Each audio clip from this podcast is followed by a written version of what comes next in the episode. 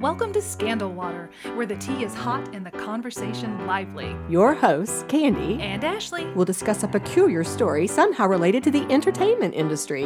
This podcast might not change the world, but it just might satisfy your thirst for an intriguing tale. Oh, it's that time of day. Tune in and hear what the ladies say.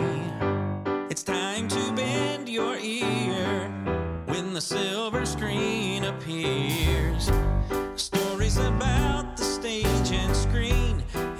Everything in between. So come on and join the fun. The curtain opens in three, two, one. Stories and scandal water, it's where you need to be. Stories and scandal water, let's pour you a cup of tea. Hi, Ashley. Hello, Candy. Good to be recording again. It is. and I'm very excited about our topic today. Oh my gosh, me too. Yeah. For our listeners, this is one that Ashley and I have discussed. We both know what we're doing. In fact, we have Mhm. both done quite a bit of preparation. Yes. And I think this one's going to be a fun episode that everybody's going to be able to relate to. I think it's safe to say that you have done more preparation than me, but I still had a good time doing my preparation. Awesome. Well, then let's start by sharing a little bit of our background. Okay. The topic is. Done. Oh, nice. Yeah. Can you Ah, guess just with two notes? Can you guess what it is? I bet you all know. I bet they can. As you probably guessed, the topic today is Jaws, which, by the way, is the first ever summer blockbuster. We'll come back to that again later. So, our theme this month is Jaws and Jurassic. Steven Spielberg's summer blockbusters. And what we've decided to do, because this is such a big episode, is we've actually turned it into a two parter. So, actually, what I wonder is what are some of your memories from your very first time watching Jaws? Oh, okay. So my very first time watching it back in when I was a teenager, I had a list of movies that I I was morbid, okay. I had a list of movies that I was like, I want to see this before I die. Oh my and gosh. I know. I said it was a morbid. teenager. Yes, I did. I w- I've been very aware of mortality for a very long time. And so I made a list of stuff I wanted to see, and that was on the list. Okay. I recorded it off Turner Classic Movies. I'm sure Robert Osborne did an Mm. intro for it, and I watched it. And I don't remember what I thought of it, other than you know the iconic stuff. But on my rewatch last night, which I think is the first time I've rewatched it since I was a Ah. teenager, I loved it. But I know we'll get to that later. Yeah. So, what's your memory of it? I remember thinking reflectively as an older person, looking back, that I was way too young to have seen it, that it terrified Yeah. me. I remember that I had to cover my eyes Mm, when I saw that opening scene with the girl in yes, the water Yes. and how violent Yes. the attack was, her body just being dragged Yes. back and forth. That absolutely just set me aback. I mean, Yes. I that got me. And so I remember also you, you started with a little bit of, you know, the that the theme song. That was powerful to me because I remember that even looking down, closing my eyes, that music would tear me up because Mhm. the suspense it built, even without watching the screen, was just unbelievable. It's the first, I made a note when I was rewatching it last night. The first thing that you hear, it is a black screen and you hear those notes. That is our introduction to this film and it is, it is perfect. Yeah. I'm probably thinking, uh, saying, going back to why I watched it, I was also on this huge Steven Spielberg Mm, kick yeah. because he was a filmmaker that I admired and I wanted to see all of his works. And I knew that Mhm. he had kind of struggled when he was an early filmmaker. And so I was like, ooh, somebody that struggled. I want to know how they struggled. So that was another reason to watch it. I asked Kirk about some of his memories, and he also was terrified by Jaws. Although, unlike me, he said it never made him afraid of the water. I do recall being afraid of the ocean. I did hundred not. percent. Yeah, I did not actually get to see the ocean for the first time until I was 18. Mm. But I wasn't even that devastated because I always thought when I see it, I'm going to be afraid to get in. Oh yeah, no, I won't get in. Yeah.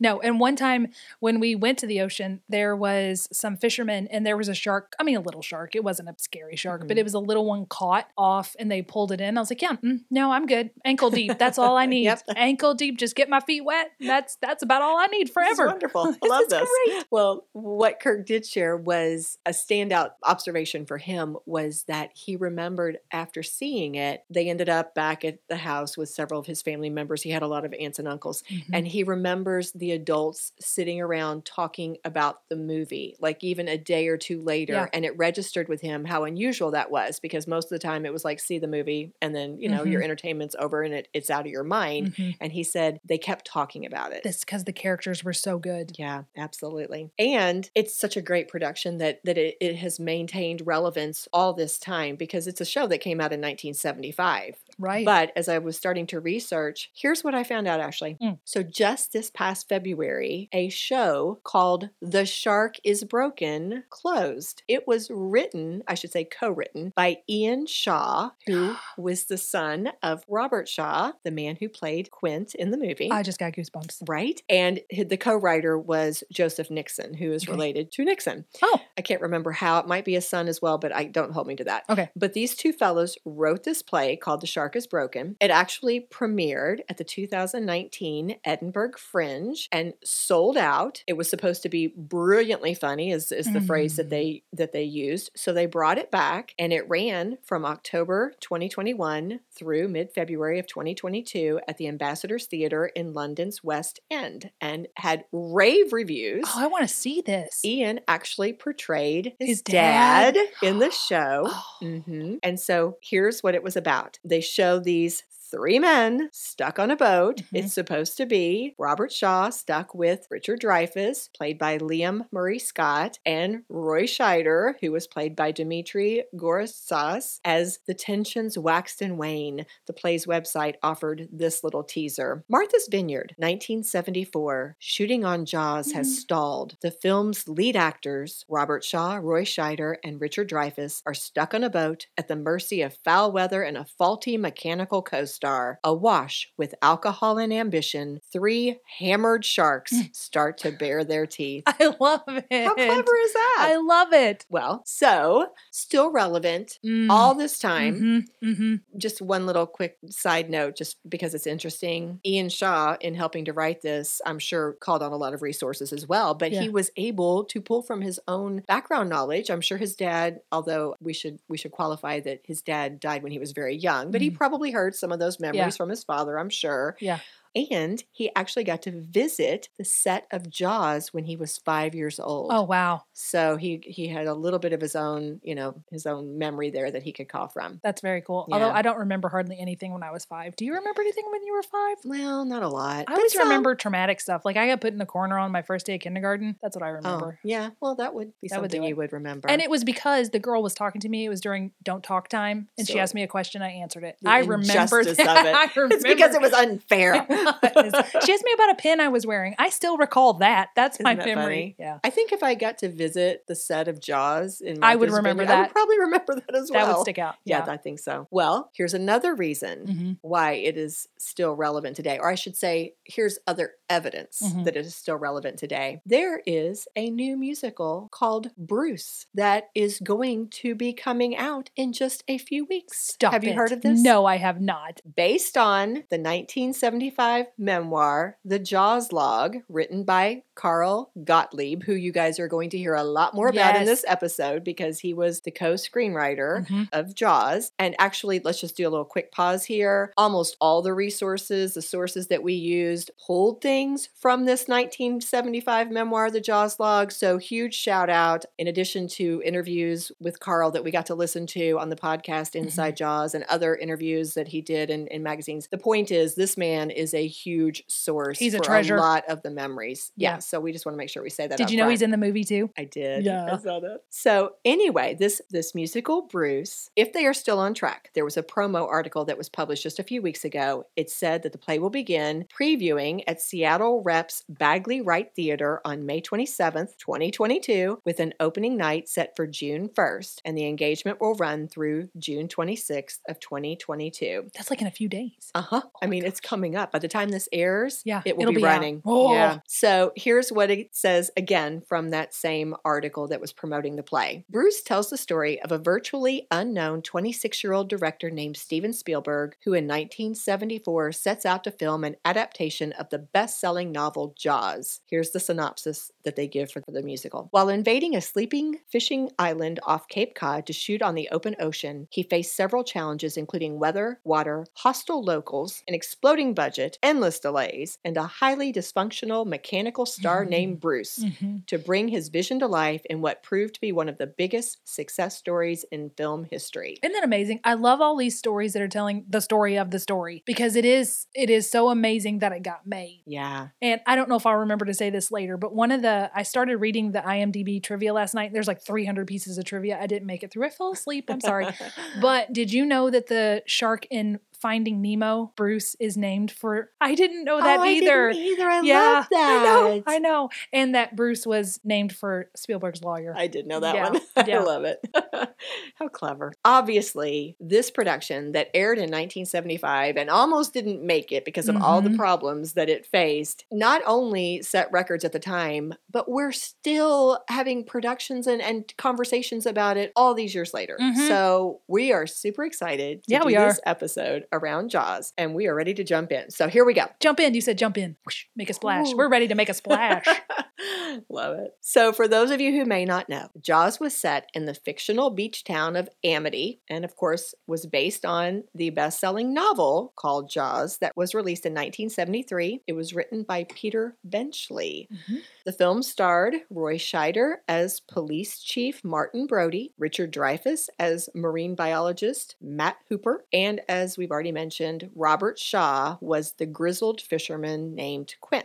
Now, we're going to go into them a little bit more later. We're going to have a little section where we talk about the cast, but just to kind of continue this summary, I just did a quick little Google search, and here's what popped up as a nice little synopsis for the film. When a young woman is killed by a shark while skinny dipping near the New England tourist town of Amity Island, Police Chief Martin Brody wants to close the beaches. But Mayor Larry Vaughn overrules him, fearing that the loss of tourist revenue will cripple the town. Oceanographer Matt Hooper and grizzled ship captain Quint offer to help Brody capture the killer beast, and the trio engage in an epic battle of man versus nature. yeah, that's good.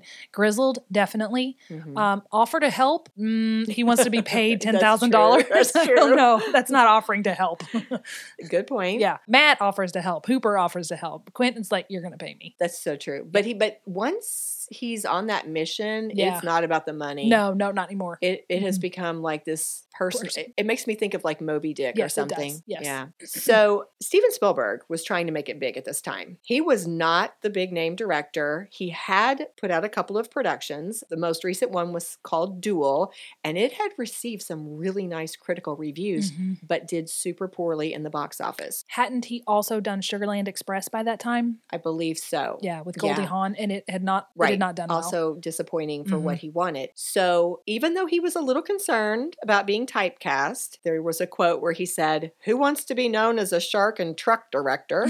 so, even though he had some concerns, he thought that taking on Jaws, this movie, would be a good opportunity to try to prove his skills as a director. And of course, the book was a bestseller. So, there was potential here. He did see the potential and he decided to take this on. Now, the production team wanted the film to be made in a tank. I mean, the thing that people Mhm. normally do, film it in a tank in Hollywood. Mhm. Steven insisted no. He wanted it on the ocean. He wanted the authenticity. He thought that would make a difference. It does. So he signed on, agreeing that this would be an ocean production. It was supposed to be a 55 day shoot, and they decided to do it at Martha's Vineyard in Massachusetts because they needed a summer beach resort town that had a sheltered bay, manageable tides, and shallow waters because all Mm. of that was going to help with the filming. Right. Now, later, Steven Spielberg reflected that he had absolutely no idea how many problems he was going to encounter and how much sleep he was going to lose. Mhm. Not only was he stressed out over making this movie, but he was worried worried like every day that he was going to get fired and that he was ruining his career and his chances to ever make it big as a director. Yeah. In fact, Ashley and I both listened to the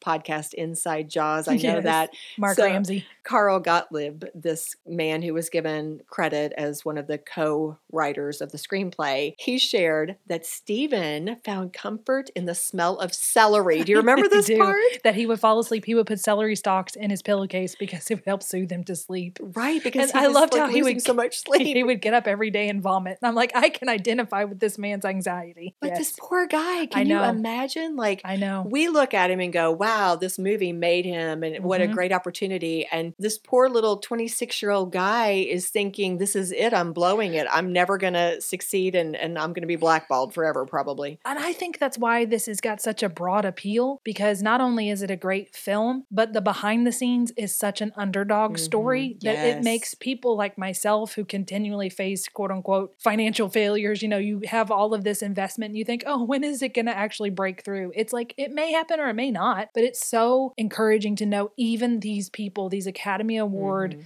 revered people, all had this kind of start. Yeah. Or at least he did. I don't know if they all did, but he did. And it's also reassuring it. We're going to come back to this later in terms of the characters, the fact that they were real and they had their Mhm. flaws. You Mhm. know, we take people like Steven Spielberg and we make them iconic Revere. in our Mhm. mind and you know they seem perfect and to, to hear about the anxiety and the Mhm. self-doubts that he experienced that you know that really It makes him more human. humanizes yeah humanizes him too Yeah. So before we, I know you've got some more points to make, but before we move on, I wanted to point out that Peter Benchley, the one that wrote the novel Jaws, was a pretty had a pretty famous family himself. His dad was Nathaniel Benchley, who was a novelist, and his grandfather Robert Benchley was a humorist that was associated with New Yorker magazine, and he hung out at the Algonquin Round Table with Dorothy Parker in that Ooh, lot. So very that's cool Pretty cool stock right there. Yeah, I did not run across that. I remember seeing something about Peter Benchley having that esteemed writing background himself. I believe he quit his job writing for, I want to say, President Johnson in Mm. order to write that novel. So, that was in that podcast. Yeah. So Peter Benchley had some chops behind him. Yes, he did. Yeah. Well, I thought it would be fun since it's such a,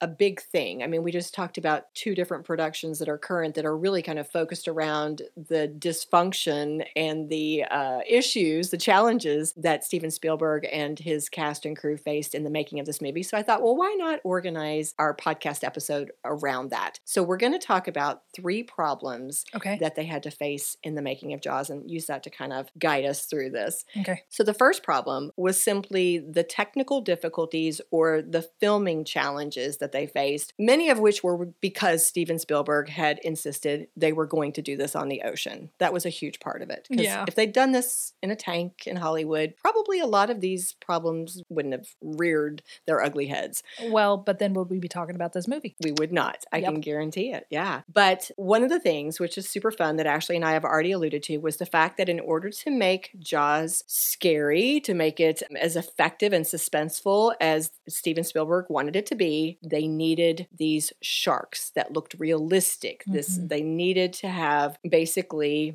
their their jaws, which took not one mechanical shark, but actually 3 to Mhm. achieve. And One could only go left, one could only go right, right. and then one could only go up and down or something like that. I don't remember the third one. I don't remember exactly, although it talked about it's funny, different articles would describe it different ways. One article said it was almost like it was on the arm of a crane so that it could go in a straight line for like 50 feet. So I think they wanted movement. Okay. But another article said that the models were towed by submerged, they used the term sleds, or guided by hidden scuba divers. So I think they, yeah, as you said, they needed the different angles, but they also needed to be able to show kind of the whole fish as it was moving. And Uh-huh. so it took three different models to achieve that. Uh-huh. They collectively called them Bruce. Yeah. So yeah. One of my favorite parts is when in the podcast, of course, this is fictionalized. I don't know if this is true, but Mark Ramsey's version of it is where Steven asked the guy, and did you, when you tested him in the water, how did it go? And he's like, uh, great. because they forgot to they test it in the water. Nope. Didn't even think about it. And again, that is so identifiable. You do this stuff and you're like, oh, and when you tested it, like, uh, yeah, it was it was awesome. It just worked perfectly. Just wait to do Can't this." wait to do it. Your fingers are crossed behind your back. Well, and it's a shame they didn't test it Yeah. because boy, did they have problems once they put so those things in the water. Oh yeah, it was awful. they they sank. You had the problem of literally they just sank. Yeah. And then when they figured out how to get them up and to try to make them work, they just had so many malfunctions. And by the way, if you want to learn more, we recommend the podcast Really recommend it. Inside Jaws. It's very Yes. good. But the Mark way it- Ramsey Mm, Media, yeah. definitely. very good. But the way they tell it in the podcast, you get that sense of it was just like a daily thing. Well, not working today. Okay, what are we going to do instead? Yes. Um, so it was a huge ordeal trying to get these sharks to function. But we're going to talk about later how that ended up in many ways being a helpful thing. But in this case, it it definitely caused the problem of delaying their filming schedule. Remember, they were approved for 55 days. Mhm. They ended up taking 159 days to film because of all these different issues. The crew members, some of them, started calling the film flaws. Steven Spielberg sometimes started calling the special effects team the special defects department. I mean, it was bad. So these sharks not working caused not just the problems, you know, and what are we going to do today and how do we fix these sharks, but it was a lot of money. yeah, it is. It was a lot of time. You have people committed for 55 days and you're like, oh, surprise, we're going to make it 159. You've got problems. Yeah, we don't know when we're going home. Right. So the Sharks, one technical issue, but they had other problems as well. This is something that they mentioned again in the podcast. At one point, the boat that they were on, the Orca, sank unexpectedly during filming. Oh, that's when the, the sound people like forget the actors, save the sound equipment, save the actors. I love it. But it did. It, it- their cameras got soaked. They Oh, thought they were going to lose all of the footage. This is disturbing because Yeah. this is a lot of work. This is a lot of time. This is Yes, a lot of is. money. Yes. So they had to spend money. They flew the film to a lab in New York and they were able to save it. But this is the kind of thing they were dealing with, just these unexpected things that you would never predict. Mhm. Another unexpected issue the scene where they think they've caught Jaws. These local fishermen, they went out there, they set out to find the shark. The and- tiger shark. Yes, Yeah. yes. And so they find the shark and they're all convinced that they found it. And so, of course, for the filming, they needed a shark. Yeah, they need a real shark. Yes. So, do you remember what happened? Well, I remember again, I'm going from the podcast. I remember that they couldn't find one locally. They had to Mhm. go and and they hired these people to go catch a fish and they caught it and they thought, well, we're just going to put it on a plane and put it on ice and fly it over here. And, and apparently, you can't check a shark onto American Airlines or Delta. They won't let you do that. So they had to charter a plane, go get this shark, and then by the time that shark ended up back on the film set, he was so rank that he stank to high heaven. And Yes. and and then one of the trivia on IMDb said that his intestines had all like settled down by his mouth, so even more stink Mhm. was going on. Yes. And there in one of the shots, because I knew this, there was a fly that landed on that shark. Like in the film, I'm like, ooh, he was disgusting. And there's a fly already like yum yum. so I thought that was so gross. He smelled so bad. Yeah. Think about if you were like an extra. I mean, Oh, you- yeah, I need you to like stand here by this No. shark for like Poor eight Richard hours a day in the hot sun. Yeah. but yes, you you nailed it. You have a great memory. They said not only was that shark decomposing and smelling bad, but I remember they talked about how they would have to paint and touch it up all the oh, time. gross. because because it was literally decomposing. Decomposing. Yeah, it was awful. Another challenge. Now this would seem minor, I'm sure, to the film crew, but if you were one of the actors, this would be an issue. They experienced fatigue and sunburns and seasickness because they were doing so much out on on the ocean, You know, that- literally. that's one thing that I noticed with the actors is I expected them to look a whole lot more sunburned than they Mhm. did. So they must have really been protecting Doing the some- actors. yeah. Mhm. but you could see it. Like once I thought about it, Yeah. there were different parts where I was like, "Oh, it's kind of getting showing burned. on like, especially Roy Scheider. I think is who I noticed it with Yeah. the most." Now, Steven Spielberg had a great quote that I loved, kind of reflecting on all of these issues and challenges. Here's what he said many years later: "I was naive about the ocean. Basically, I was pretty naive about Mother Nature and the hubris of a filmmaker who thinks he can Mhm. conquer the elements was foolhardy. I was too young to know I was being foolhardy when I demanded that we shoot the film in the Atlantic Ocean and not in a North Hollywood tank. But had I to do it all over again, I would have gone back to the sea because it was the only way for the audience to feel that these three men were cast adrift with a great white shark hunting them. Yes, yes, absolutely. I agree with him. Yeah. I think knowing what he knows now, he would still go back and redo it because it made the film. It you just can really tell when it's in a tank. You can just tell, especially back in that day. Yeah, I mean, the setting was half the story. It was a you know? character. Yeah, you it really The wind, you cannot, seeing the wind, that was one of the things I was actually very impressed with because having worked with sound, Mhm. and sound is such a pill. Yeah. I saw that wind whipping and I thought, how did they get such clear dialogue or did they go back and ADR Oh, that's uh, interesting. all of this dialogue to make it sound so good? Either way, that's really good. But Mhm. you can't fake ocean breezes. right. You know, when their hair is blowing like that, you know they are in the authentic place.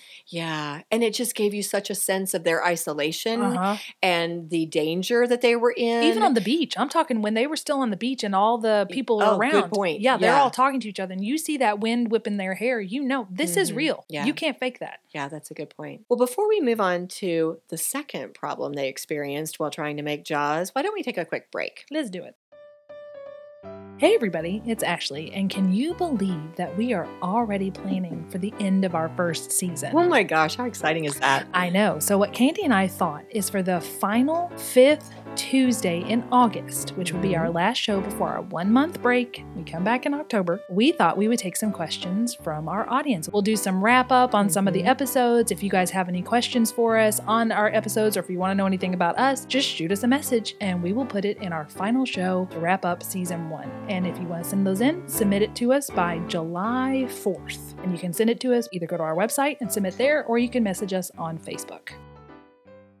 And we are back. So, a second challenge was finding the right cast because who they originally had in mind to do this film is not who they ended up with. In fact, again, we'll go into more detail about this later, but even the way the characters played out in the book and their original versions of the screenplay are not who they turned out to be in the ultimate version of the film that we get to see Yeah. nowadays. I think I remember saying that when Spielberg first read the book that he was rooting for the shark. Everybody was so unlikable. Yeah. The movie is very, very different from the book, is what I've heard. Really, I haven't read the book. And I haven't either. So I found where Steven Spielberg had given an interview with Entertainment Weekly, and he had spoken a little bit in that interview about Mhm. some of his casting choices. So I pulled a little bit from Steven himself and then also from some other sources. But regarding the leads, here are a few of the pieces of trivia that came up. In that interview, Steven said, quote, My first choice for Matt Hooper was always Richard Dreyfuss. Oh, cool. He's the one person I got. But what's interesting is in some of the other articles, they mentioned other actors that actually were considered for that role of Hooper.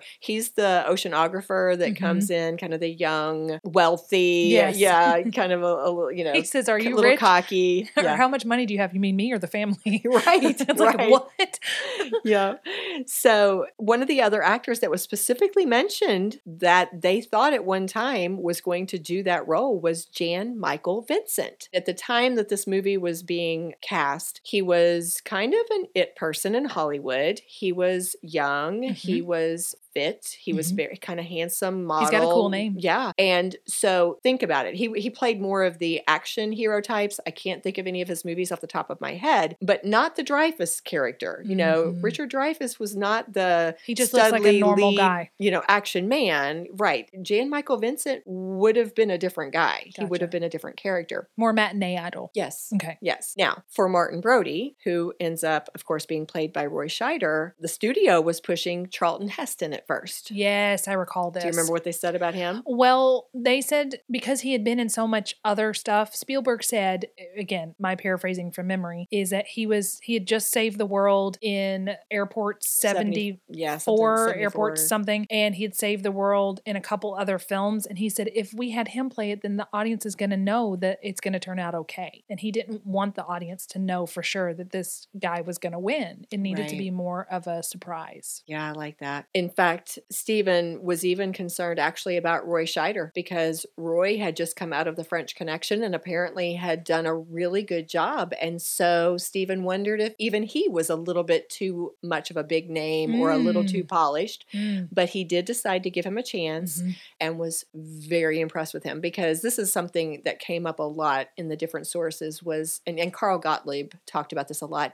They really wanted the chief Brody to be the everyman. Oh, yeah. He needed Oh, to yeah. be relatable. He needed to be flawed. He needed to be a man of principles, but he needed to be the everyman. I loved his performance. Are I we going to talk about the the movie like separately about what we liked about that? Is that going to be a separate section? Yes, Okay, yes. then I will hold my my thoughts on that. That you know, in fact, that's how we'll end our first part of this episode Okay. with sharing our thoughts about the movie. Okay, perfect. So for Quint, Spielberg said that first they wanted Lee Marvin, but Lee Marvin turned it Mm. down. And then their second choice was a man named Sterling Hayden, who I Oh, actually yeah. don't even know. But apparently he was somebody who fished and they thought he could be authentic. Oh. And so they they offered it to him. He turned it down. Mm. Then the Jaws producers, David Brown and Richard Zanuck, suggested Robert Shaw because they had seen and made actually the Sting movie with him. Yes, he's so good in that. Mm, I haven't seen it. Oh, you got to see that one. That's going to be a great. Every time we do something, I'm like, that'd be a great episode. Yeah, that's a good movie. he must have been a really accomplished guy. When you think about the Mhm. fact that he was such a good actor, and have we mentioned already that he was a novelist and a playwright as well? No, we haven't mentioned it yet. Okay. Yes, well, but he was. And we're not positive, but in we we both recall but did not write down that we think that inside Jaws that they said he was a Pulitzer Prize winner. that's what I recall. But we cannot find any evidence of it just googling or searching his Mhm. biography. So Don't hold us to that one. Don't hold us to that one, but we think maybe. And if you guys can find it, show it to us. But I, I think he was very accomplished, Right. Yeah. which of course his son inherited that genius, Right. it sounds like. Yeah. Well, one of the other things that they mentioned that was a challenge with Robert Shaw was the fact that he was in a little bit of trouble with the IRS. Yeah. And so he could only work so many days. If he went over, then he would get in trouble, have to pay some fines. So it mentioned in several articles that on days when he was not filming, they would fly him to Canada Oh, so that he was out of the country. And That's a lot of money too. Yes. I mean, the expenses skyrocketed. They went so far above budget on this movie. But they would fly him to Canada so that he would not be counted as, you know, working in the US. And I seem to recall from the podcast, check me on this, didn't they mention that he put in the contract that the company would have to pay the expenses if he went over as well? I don't remember. Seems like they mentioned that. Okay. We'll have to check it if we do a, a re listen. Now,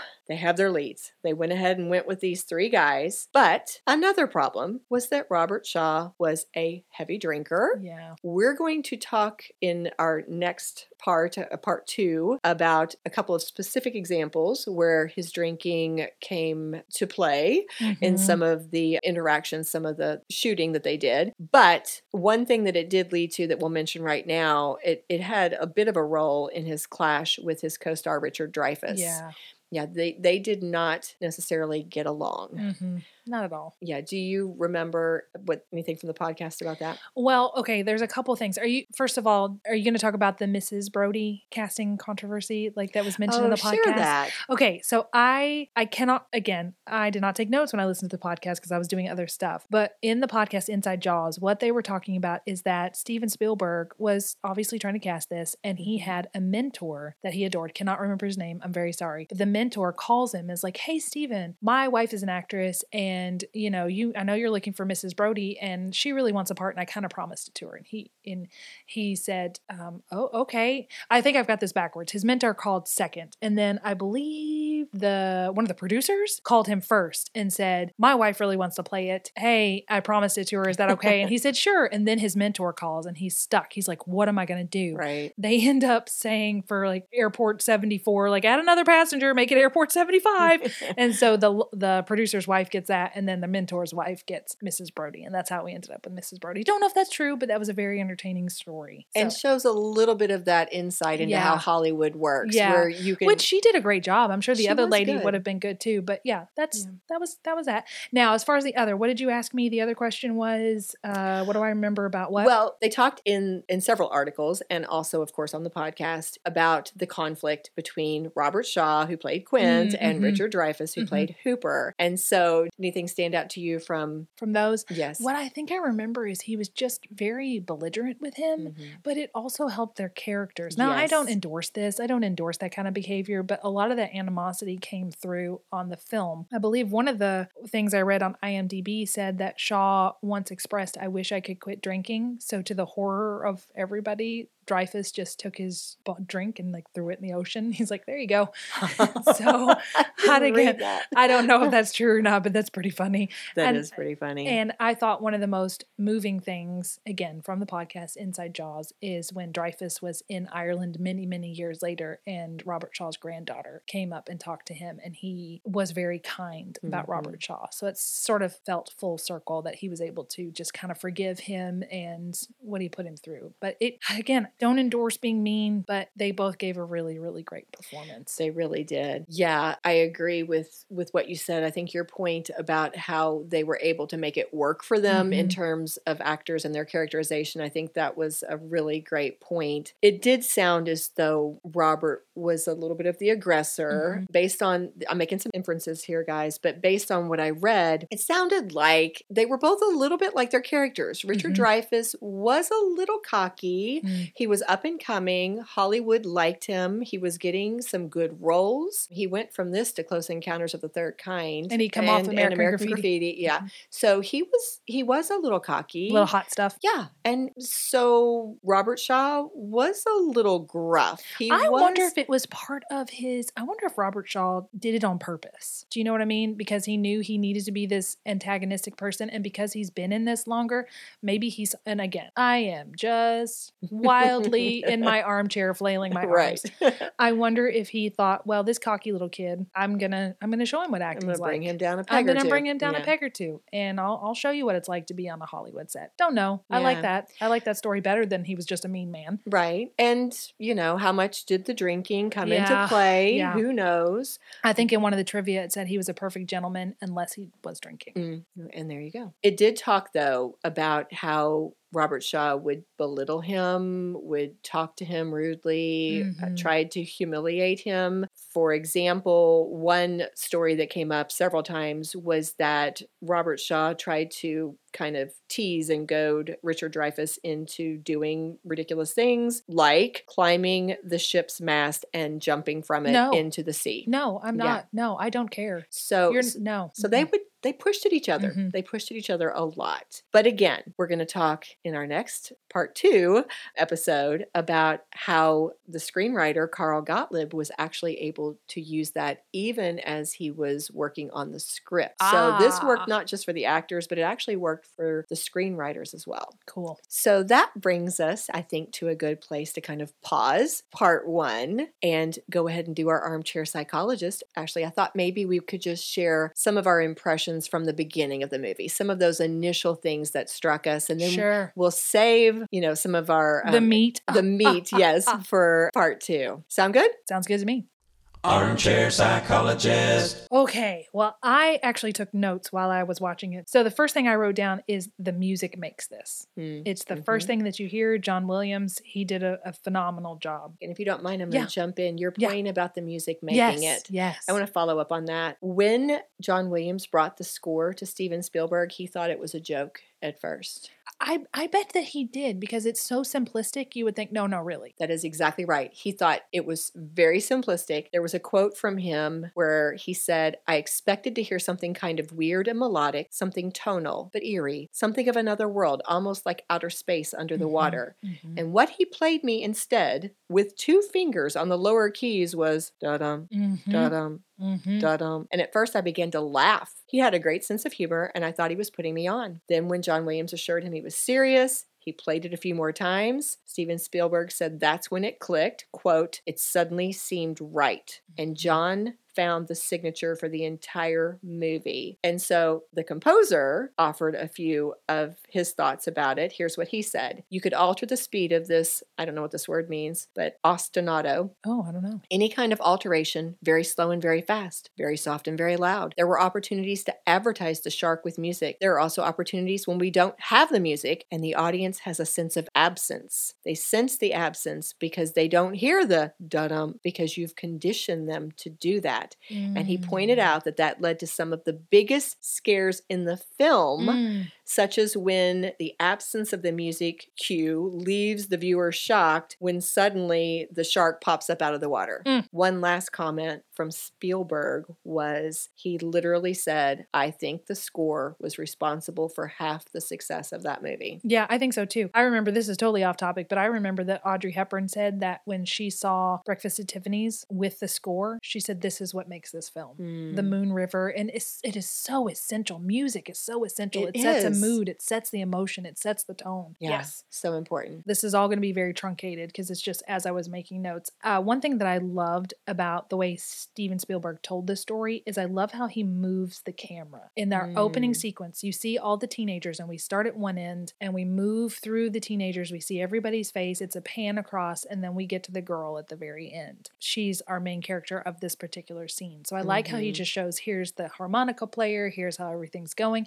He does such a good job about setting a scene and showing you what's going on. And my next point is that that actress really had to sell that first oh, attack. Oh, yeah, she did. She really did. And I know, I, I don't know if our audience knows, but it's fairly well known trivia that they had weights tied to her feet and they were, I believe, pulling on them and she did not know Right. at what point they were going to pull on those weights. And I saw on my trivia I was reading on IMDb that the way she had that gurgling is she went back and they tilted her head back and they poured water on her mouth to get that, you know, that kind of noise. That is asking a lot from an actress. Well, I'm sure it was it was okay, but it was Yeah. just that ADR of that Yes. panic. Oh my gosh. And then what you were saying, bringing her, dragging her back and forth, really scared you when Oh, you first did. saw it. It did. Okay, so I'm going to do a couple more and then we can talk about how we feel about the beginning of it. And maybe we can save the rest Mhm. for our next part. So, something else that I thought was super cool is when Brody gets that first phone call that's telling him about her death. Yes. What you notice is that he's talking on the phone. In the background, his kid comes in and he's got blood on his hand. Yes. So the first blood actually happens, well, the girl, but then we see the blood on the little kid, and I thought that is just so haunting and so so Mhm. much of a foreshadow. I loved that. You know, that's the thing with Steven Spielberg, that intentionality. Mm-hmm. Because it's so interesting. Carl Gottlieb, I know we've mentioned him 10 times now, guys, but remember, he's the one who wrote the Jaws log that we, Mhm. we said was kind of the ultimate source for everything. And of course, he's this one of the screenwriters giving credit for the film. In his interview, he talked about the fact that this was supposed to be a popcorn movie. He used that phrase probably 15 times in different sources or in his interviews. But Steven Spielberg, this was not just a fluff thing for him, Mhm. this was Mhm. not just some light fare. He was so intentional Yeah. with everything. And that's one of the things I yeah. love about Spielberg is that my next point was he does such a good job of showing normal before Mm. disaster strikes. Yes. Just- oh, yes. Yeah, this is the normal. And now, how are we going to take them outside of their normal? And that's one of the reasons I admire him so much as a filmmaker because I know he didn't write this stuff. I know he didn't write the movies, but it feels like these little bitty moments that I feel like are his signature just add that next level. There's a moment where Richard Dreyfuss comes to the house and he comes with a wine bottle, two wine bottles, and he sits down and he just says, Is anybody going to eat that? And he pulls the plate over and he starts eating the food. And they all just kind of laugh at him. And it's such a normal thing. Yeah. At the very, I'm skipping ahead because I this is part of my point. Later on, when Dreyfuss is about to go down into the ocean, Roy Scheider just points at him at his glasses, and he takes off his glasses and he puts them in his mouth, and he's just fiddling with it while he's Mhm. holding his glasses in his mouth. And I thought that is just such a regular human behavior. I love it. Yeah. It makes everybody seem so real to me. Which again is why it's so terrifying because you put yourself in it. Instead of mm-hmm. sitting back thinking, I'm watching these people, you are just sucked right into it with them. Yes. Yeah, he is so good at humanizing them. That's a great point. I love your attention to the the technical aspects and how you notice things like camera angles and shots. That's so cool. Well, that's just that's because that's what I'm interested in. I'm interested in the way that Steven, we're on a first name basis. I'm interested in Steve. He's Steve. Steve He now. likes to be called Steve.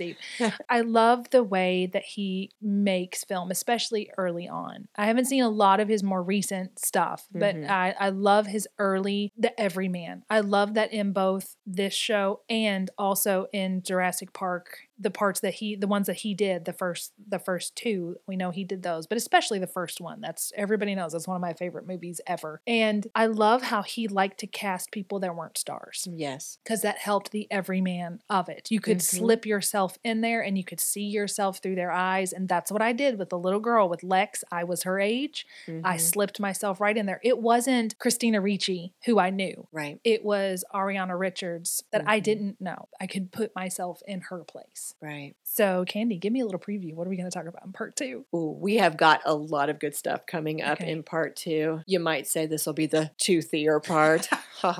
No, no, really. We're going to talk about all of the script changes. We're going to Okay. get into some of the anecdotes. Okay. One super important part is the telling of the USS oh, Indianapolis Oh, story. We're going to get into that. Yes. And then, of course, you and I will share some of our impressions from the latter part of the film and why we think it turned out to be the success that it was. So, Mm. lots of great stuff coming up in part two. very good. So, who are we going to cheers today? Well, I think we have to cheer Steven Spielberg, right? I Yes, we mean, the man that made this happen. and maybe a little bit to Bruce too. He can get a li- he can get a little a little tiny cheers, but mostly cheers to Steven. I love it. Cheers.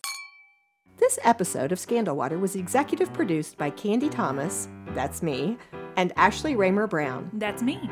It was researched and written by Candy Thomas and edited by Ashley Raymer Brown. All music was written, composed, performed, and mixed by Josh Martin. The artwork was designed by Matt C. Adams, while our website was developed by Joshua Reith. If you like what you hear and you want to help keep the Scandal Water brewing, please go to our website, scandalwaterpodcast.com. Just click on your podcatcher of choice, then hit follow to subscribe. And while you're there, you might as well leave us a five star rating and review. And don't forget, it's always more fun when you share your tea with others. As a reminder, this podcast is purely for entertainment purposes. The thoughts and opinions of the host during each episode of Scandal Water are their own and do not reflect the opinions of any future guests, advertisers, Or clearly professional psychologists. Thanks for listening. A show closed that was called The Shark is Broken. Wait, say that again. Did you hear my throat? That was gross. I don't know what happened to me. The shark inside of me Your was like, eyes got so hello. big. okay.